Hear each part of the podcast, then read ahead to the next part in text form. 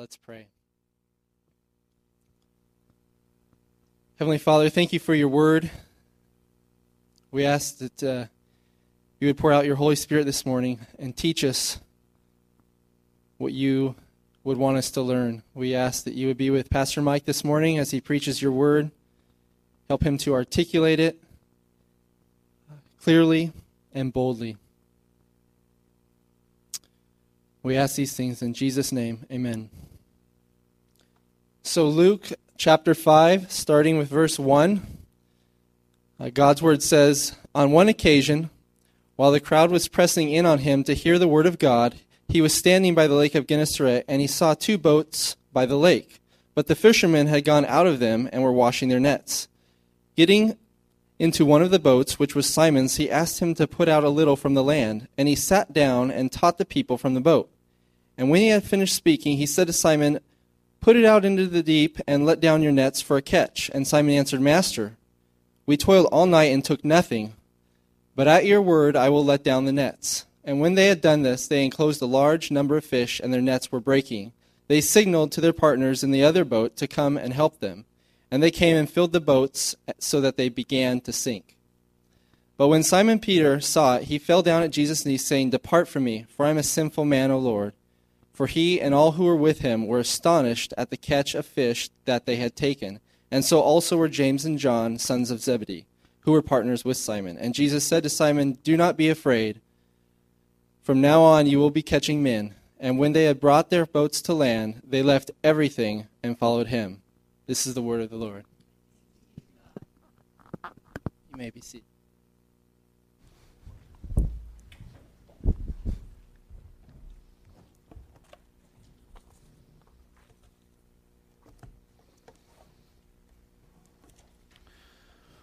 It was good to see all of you this morning.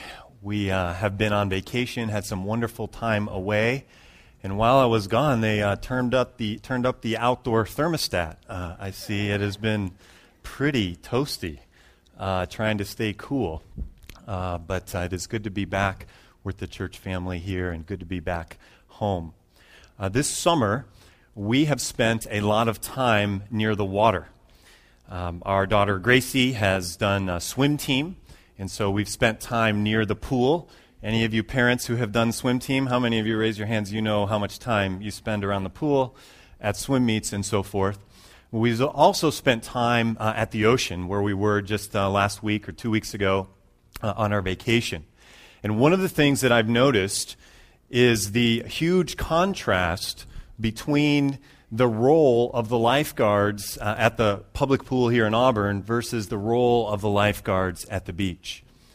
Uh, several uh, mornings, as I was uh, taking Gracie to the pool uh, early in the morning, I would see a lifeguard in her stand there or his stand uh, at the pool in Auburn, right over there off of Auburn Folsom Road.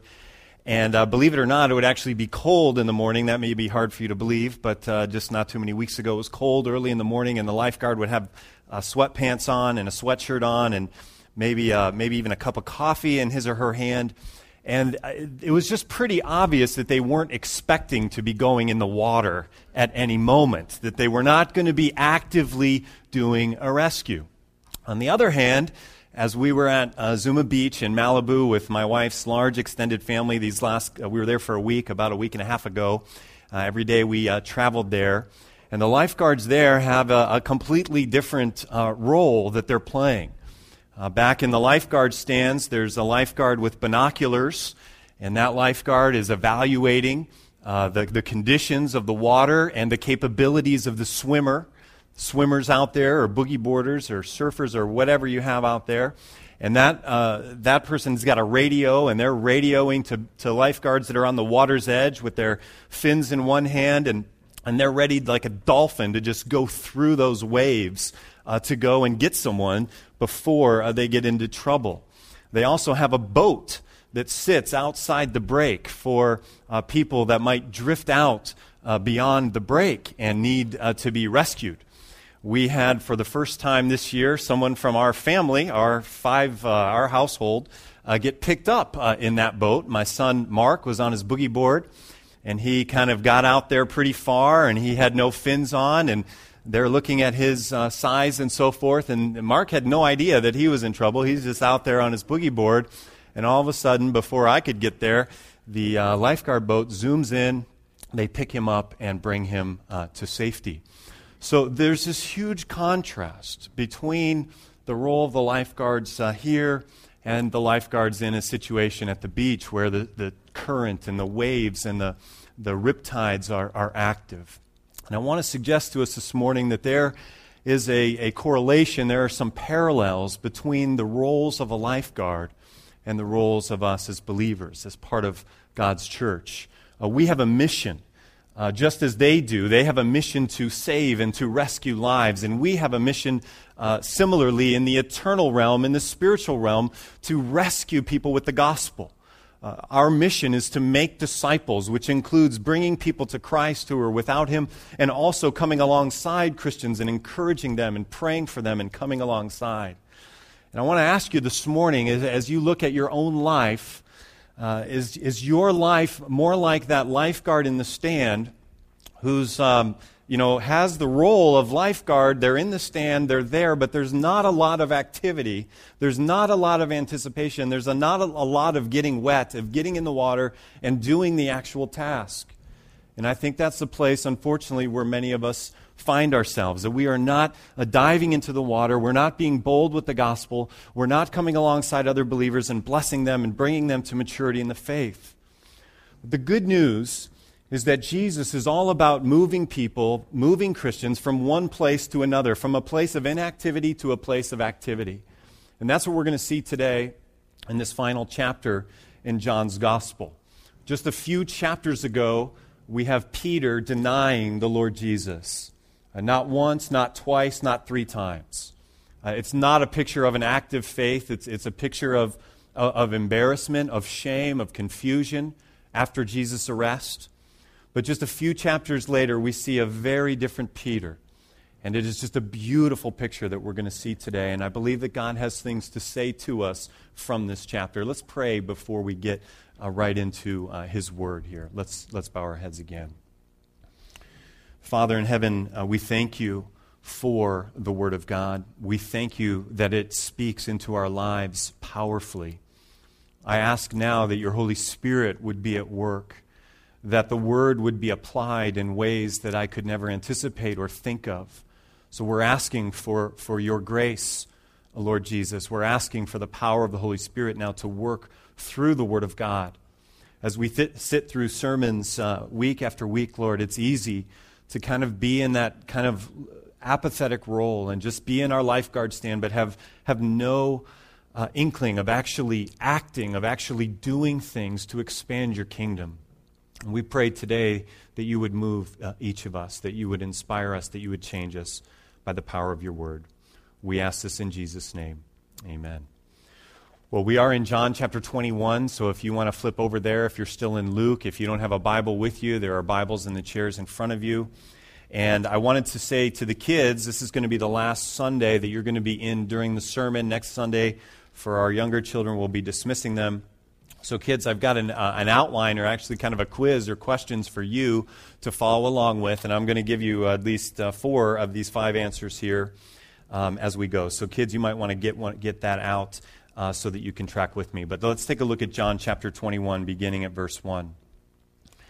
Afterward, Jesus appeared again to his disciples by the Sea of Tiberias. And let me actually just pause here for a second and just kind of set. Uh, I've been traveling, you, we've been out of town, a lot of you have. So let me just kind of set the stage of where we are. Obviously, we're at the end of John's gospel. But what has happened? If we turn back a couple pages, we see that there was the arrest, and then we have Peter's three denials in chapter 18. Jesus is uh, sentenced in chapter 19, crucified, uh, dies in chapter 19, and is buried. And then in chapter 20 and 21, we have the resurrection. And Jesus has appeared to his disciples in two different occasions before we get to 21, verse 1. And this is the third and the longest post resurrection account that we have here in John 21. So back to verse 1 now. After Jesus appeared again to his disciples by the Sea of Tiberias, it happened this way Simon Peter, Thomas, called Didymus, Nathanael from Cana in Galilee, the sons of Zebedee, and two other disciples were together. I'm going out to fish, Simon Peter told them. And they said, We'll go with you. So they went out and got into the boat, but that night they caught nothing. So uh, Randall uh, Hensley heard that I was talking about fishing today, so he was excited about this morning's sermon. But we see here right at the outset that the disciples caught nothing at, uh, during the nighttime. Uh, kids, there were seven disciples. Uh, this is the first of your questions here to follow along. And we see John, who's very detailed, gives us the, the names of, of most of these people. We have, uh, we have Simon Peter, we have Thomas, we have uh, Nathaniel, we have the sons of Zebedee, which are James and John, and then two other disciples, and we're not told which ones. So that gives us a total of seven. Peter is going out to fish. We probably shouldn't read too much into this, like we shouldn't read that they've given up uh, hope in Christ or anything like that. Uh, this is what these men did. This was uh, their vac- vocation. This was um, how they provided for their families. And so they're, they're out fishing even after these resurrection appearances have already happened. So the other disciples go with him, and we'll notice, uh, kids, your second thing on your outline, that they're fishing at night. Uh, we uh, fishermen today, we tend to think the early morning, dawn hours, or evening hours are the time to fish. But uh, back in the ancient, ancient world, in the ancient Near East, and in the New Testament, uh, they fished at night. And so maybe I need to try fishing at night. Last time uh, I went just a few weeks ago, uh, my two nephews showed me up, and I didn't get any fish. But here they are fishing all night. That's when they thought is the best time to catch fish, and they get uh, absolutely nothing. So that's uh, zero. How many fish did they catch here at night? They caught none. But look at what happens in verse 4. Early in the morning, Jesus stood on the shore, but the disciples did not realize that it was Jesus. This is interesting, and we see this many times in these post resurrection appearances of Jesus that they have trouble recognizing him. Let me just say a couple things here about how, uh, how this plays out. Uh, the, the, way this works for you and I, when we die, uh, our soul or our spirit goes immediately into the presence of God if we are a believer in the Lord Jesus. We, we know this from a variety of passages in Scripture, including the thief on the cross, where Jesus says to him, Today you will be with me in paradise. But of course, our bodies don't go immediately uh, to heaven. But at some point, when Jesus comes back, there is going to be a resurrection of the dead. And in some miraculous way, even those bodies that have decomposed and decayed, somehow they are going to be resurrected and reunited, and we are going to be glorified humans. And that is the condition that Jesus is in here in these post resurrection appearances, and they frequently have trouble identifying it. So, why this is, the scripture doesn't really tell us. I like to think we're going to be just really astonishing looking and powerful and beautiful and all that, but we don't know. But they have trouble recognizing um, who He is. We know that we're going to be perfect and we're going to be humans in heaven. Uh, in, a, in a glorified sense, in a perfect sense. And this is, this is what the condition that Jesus is in. They do not realize it's Him. He's calling out to them, and they have trouble even later recognizing Him, as we'll see uh, some verses later. So he calls out to them in verse 5 Friends, haven't you any fish? Uh, no, they answered. He said, Throw your net on the right side of the boat, and you will find some. When they did, they were unable to haul the net in because of the large number of fish. So they don't recognize who Jesus is. They're, the boat is out from shore. And he suggests they throw their nets on the right side of the boat, and he makes it possible for them to catch all of these fish. Jesus does, even though they don't recognize yet who he is. So they are unknowingly obeying Jesus. And I want to say just a couple things here uh, about this. He tells them to throw their nets on the right side of the boat. They're obviously very close to shore. We learn a few verses later that they're about 100 yards from shore. So you can imagine this kind of screaming going back and forth. This, this person they don't recognize on the, on the shore is telling the expert fishermen just 100 yards off to throw their nets. I, I've got to think this is not the spot or the time that they think they are going to catch a load of fish. But they obey him. And I think there's something that John wants us to see here because very often, or sometimes in our lives, Jesus' commands appear to us to be unusual. They even appear to be unhelpful. we tend to think sometimes that his commands for us from his word, you know, just maybe don't apply exactly to me or in this situation. We think sometimes that we know uh, better than he. I remember many years ago, um, I, was, I was preaching a Sunday in our previous uh, congregation. Family, uh, a couple actually, came to church their first Sunday and they came up to me. I, I, think it was that particular Sunday, or they may have, uh, the husband may have called me the next day, but I remember very quickly after that, the, uh, the uh, soon to be husband, he wasn't a husband yet, uh, saying, I want you to marry us. And, and I, this is, we felt called to this place, and, and Pastor, we want you to marry us. And so I started meeting with this couple, and we started talking and realized that they had, uh, they were already living together and explained to them about God's Word and how things work and how they, they need to strive for purity and how they needed to, to move out. And they had all kinds of responses about how that would be unpractical, how that's kind of an unusual thing to do. It's going to be hard for us. It's going to, we're not going to be able to communicate. It's going to be hard for us financially. So God's commands sometimes look unusual or unwelcome or unhelpful, but they are always right. Uh, it is always right to obey Jesus' commands, even here where the disciples don't know that they're obeying his command to throw the, no, the net on the other side of the fish. So back to uh, verse 6. When they did this, they were unable to haul the net in because of the large number of fish. There is this massive, massive amount of fish. As Christians, we don't lose anything when we obey Jesus. This is another lie that the enemy has for us. That if we obey him, that we may miss out, we may lose something. This may be a waste of time, uh, the fishermen might have been thinking. But the reality is, we lose nothing when we obey him. And then look at verse 7. Then the disciple whom Jesus loved uh, says to Peter, It is the Lord.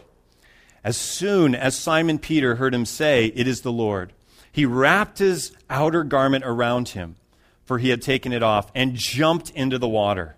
The other disciples followed in the boat, towing the net full of fish for they were not far from shore, about a hundred yards. When they landed, they saw a fire of burning coals there with fish on it and some bread. So we see a couple things here about the personalities of John and of Peter. Uh, John is discerning. He recognizes who Jesus is. He's the first one. But I just love Peter's response. I mean, he's, Peter is probably in his, um, in his uh, fishing swimsuit. Um, hopefully, it's uh, board shorts and, and not a Speedo, but he's, he's not dressed really appropriately, I think, to meet the King of Kings, to meet the Messiah, the Creator, his mentor, Jesus. And so I think what's happening here is he's grabbing his clothes and he is so excited to be in the presence of Jesus. He loves Jesus so much, he recognizes who he is. I, he can't wait for this little boat that's being burdened down with all of these fish to get to the shore. And so the fisherman, with all of the fish there, jumps out of the boat and has to be the first one to come into the presence of Jesus. Isn't this a beautiful, a beautiful picture um, of love for Christ? Uh, don't you want to have that kind of love for Christ? That you would put aside custom and expectations and, and, and just your fish and just, just swim, or maybe it was shallow, maybe he's waiting. I'm just picturing him. You know, maybe his, maybe his clothes, we don't know, are over his head and, and they're dry, or maybe he had to swim this last hundred yards as they're trying to bring the boat in. We have this beautiful picture of this love for Jesus Christ in Peter's life. And I want to take a, a, a, little bit of time here. I want us to, to, to think about uh, Peter here because we want to have the same kind of passion and love and pursuit of Jesus uh, that we see uh, in Peter. How do we do that? How do we have the kind of passion? How do, we, how do we get to a point where we're doing spontaneous things to expand God's kingdom, to glorify God that are, that are, that are just beautiful? Uh, whether it's sharing the gospel with someone, uh, whatever it may be. There's a thousand different things that we could, we could do uh, to show our love for Christ. But I want to mention four different ways, things, uh, means of grace, as it were, that God uses to, that can bring our hearts to a place where we would have this kind of love for Him. And the first one is uh, that we need, Peter was close to Jesus. So, what I'm really talking about here is how do we get close to Jesus? Peter was close to him because it was during his earthly ministry. He traveled with him. He was his friend, not just his Savior. For us, he's our Savior, but we don't walk with him in the sense uh, physically that Peter did.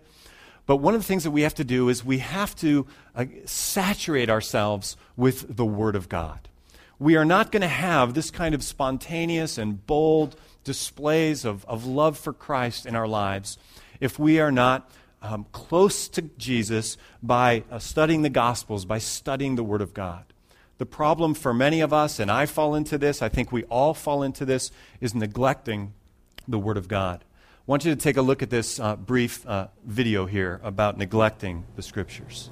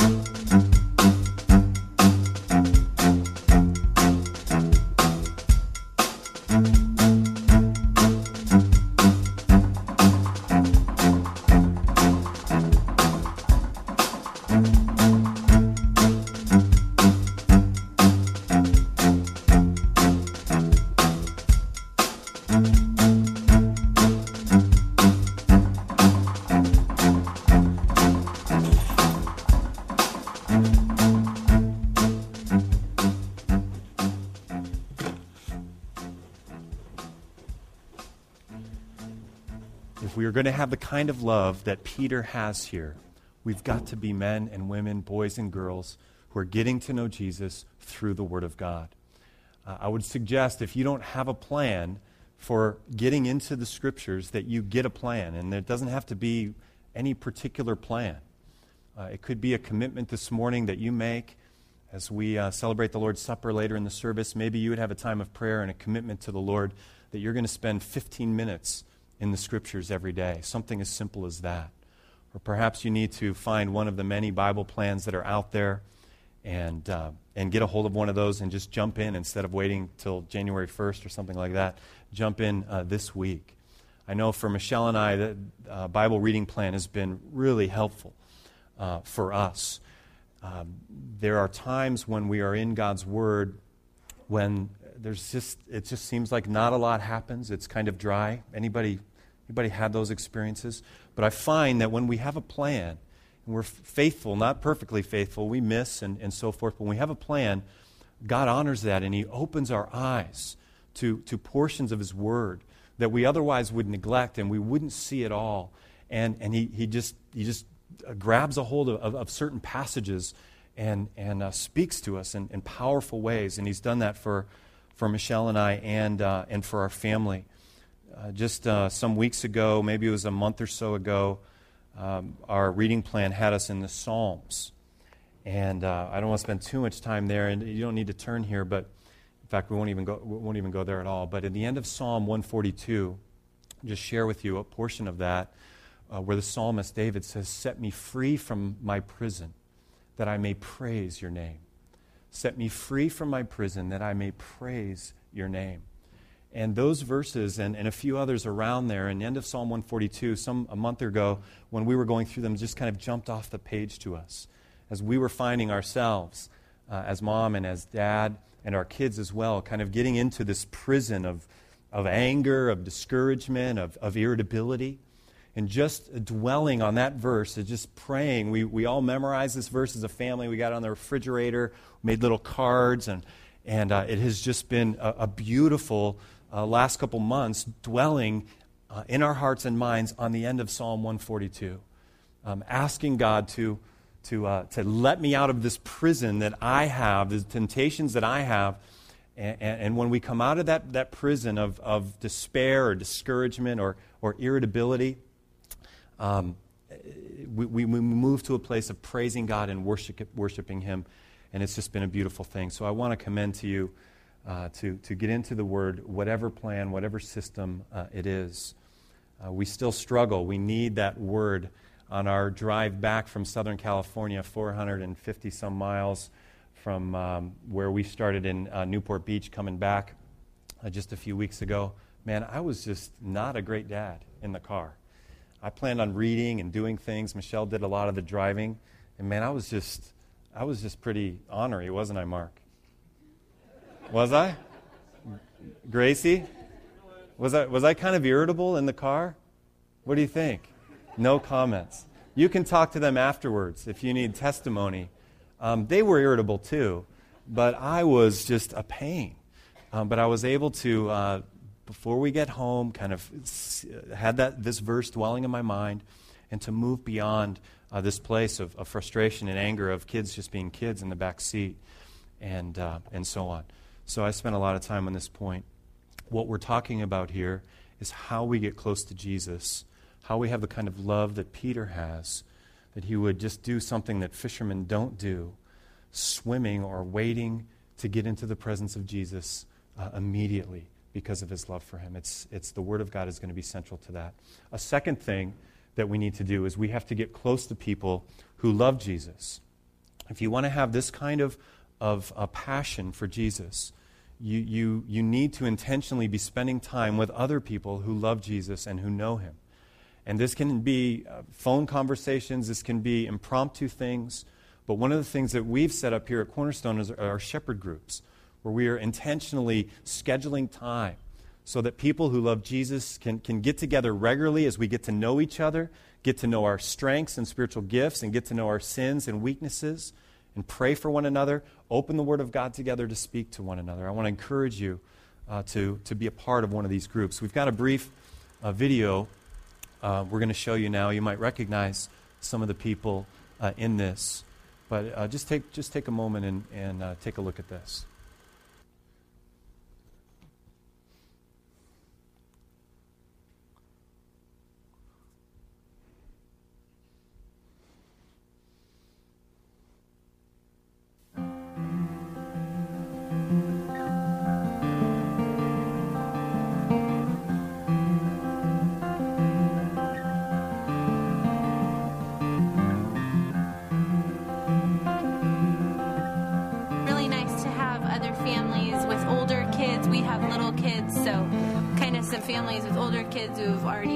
The trail. We can ask questions about stuff and then kind of bump heads too with people who have the same age kids. So that helps.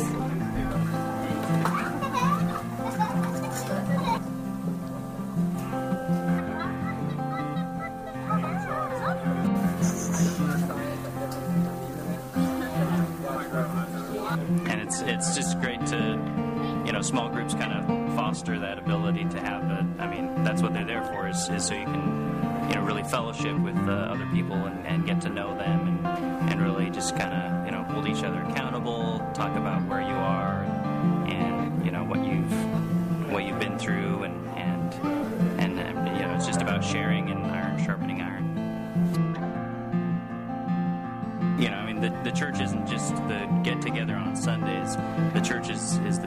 that's the body of Christ. And so any opportunity you have to to get together and, and you know, really connect with the body of Christ, that's gonna just you know, kind of foster more more growth and more love for Christ.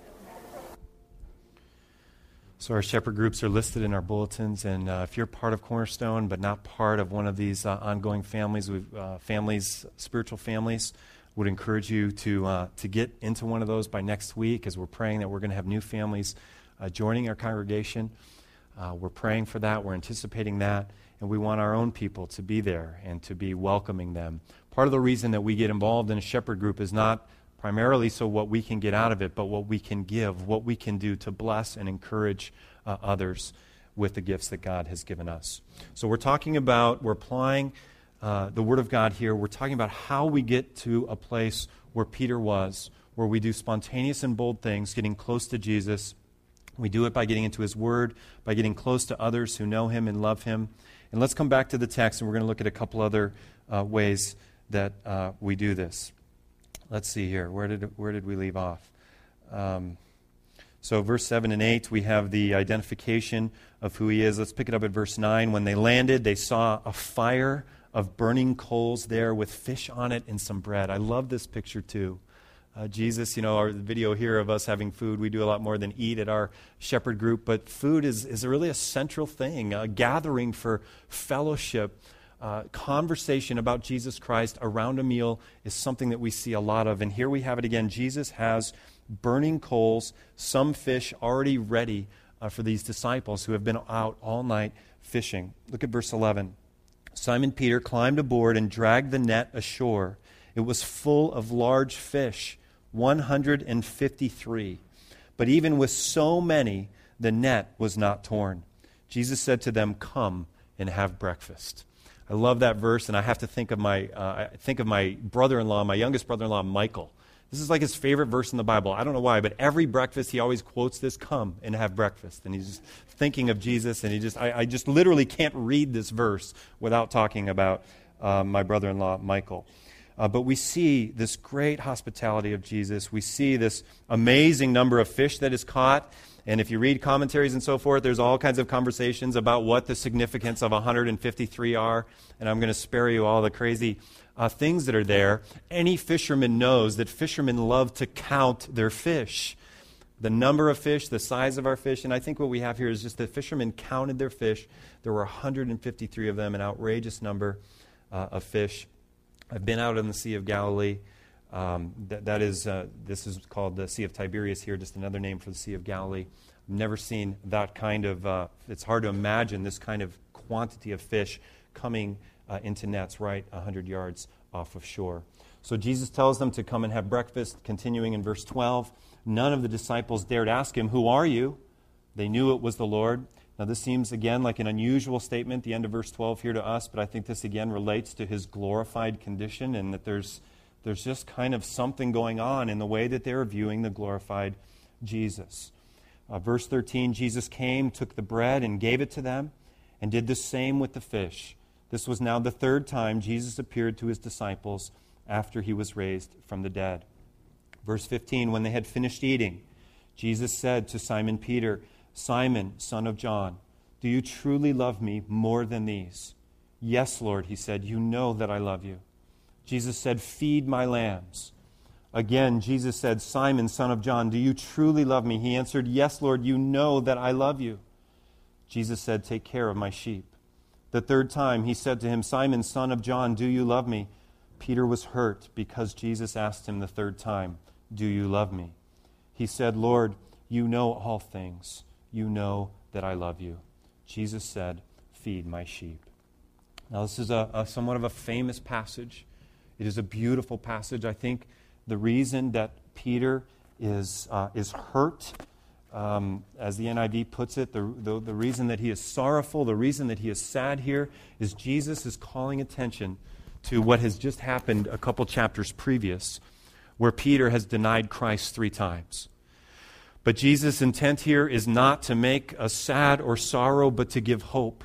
Because Jesus is in the business of taking people who even would be denying Christ three times, emphatically denying him, taking him and restoring Peter to a place of passion and love for Christ that stands out from the other disciples. And now Jesus is entrusting him with the ministry of, of the Word of God, of equipping the sheep.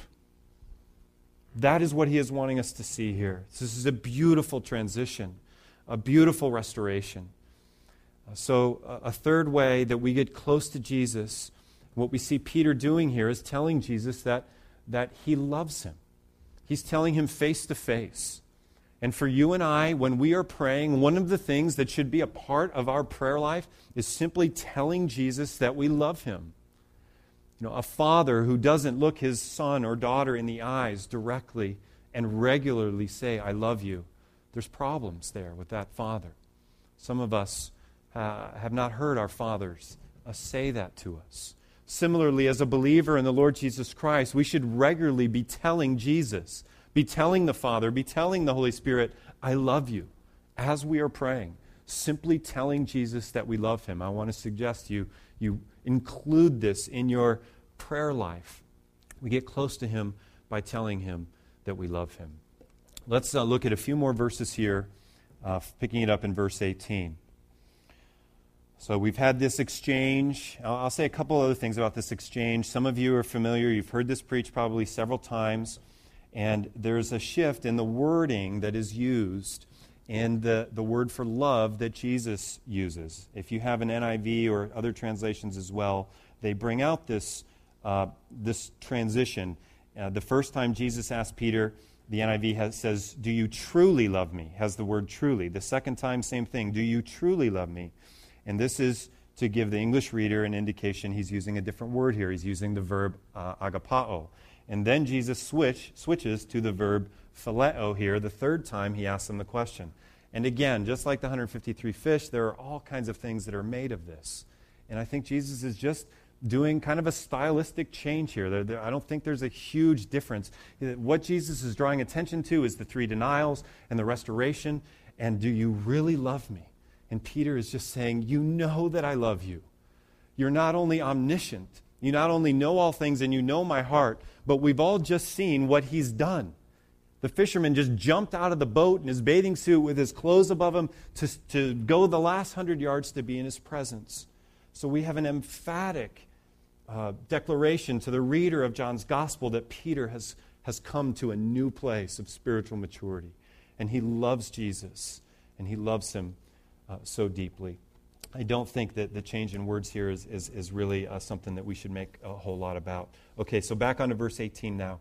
I tell you the truth when you were younger, this is Peter, or this is Jesus speaking to Peter. I tell you the truth, when you were younger, you dressed yourself and went where you wanted. But when you are old, you will stretch out your hands, and someone else will dress you and lead you where you do not want to go. And now, thankfully, John gives us kind of the interpretation of what Jesus is saying here. What he said in verse 18 at the end, what he's saying in verse, John gives us the interpretation in verse 19. Jesus said this to indicate the kind of death by which Peter would glorify God. Then he said to him, Follow me. And we have this beautiful, uh, simple message of discipleship, of follow me, that connects back with the passage that Joe read earlier. This is the second time Jesus has done a miracle uh, of all of these massive catching, uh, these massive number of quantity of fish caught. The message the first time was uh, early in Jesus' ministry come and follow me. And now these mature disciples have not only understood the gospel, but they have seen they're in the presence of the risen king. They know the gospel. Peter is leading with this passion and love for Jesus Christ, and he is ready to follow him. And Jesus is prophesying about the kind of death that Peter's going to die, which is a death by crucifixion. It's not recorded in the Bible, but through church history and other documents, we, we know almost certainly that Peter died by crucifixion upside down. And Jesus is saying here, uh, finally, that if you want to be close to me, you need to be willing to joyfully give up worldly things. And in Peter's case, the worldly thing he was giving up was his life. You need to be willing to give up your life, Peter. And Peter is willing to do that. And this is one of the parting messages that the gospel writer wants us to leave with. That to get close, uh, we get close to Jesus by joyfully giving up worldly things to advance his kingdom. These uh, are the kinds of, of uh, means of grace that God would use to bring us to a place of passion and joy and spontaneous acts of boldness, like jumping out of the boat to see Jesus that He wants to see in our lives. Let's bow our heads and pray. Ask God to help us to be uh, this kind of, of disciple.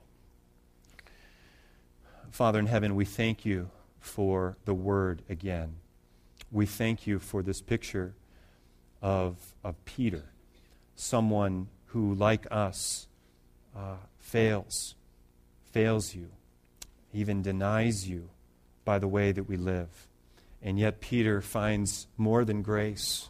He finds a Savior who wants to use him in the lives of others. And we pray that we would be, each of us, that kind of person. I pray specifically for any here today who have who've kind of been like those lifeguards at the pool, just kind of spiritually there, got their Bible at church, but I'm not active in making disciples, in pursuing Jesus and loving Him. Lord, I pray that there would be some here today that would, that would accelerate uh, their maturity and their growth in you. Father, others of us here today probably need to do something specific in response to what we have seen Peter do and what we've seen in John 21. I pray that you would make us faithful to that, whether it's reading the word or reaching out to someone or finding a plan. whatever it is, we ask, God, that you would help us to be changed and to have the joy and the passion and the willingness to give up worldly things to pursue and to advance your kingdom. We pray in Jesus' name. Amen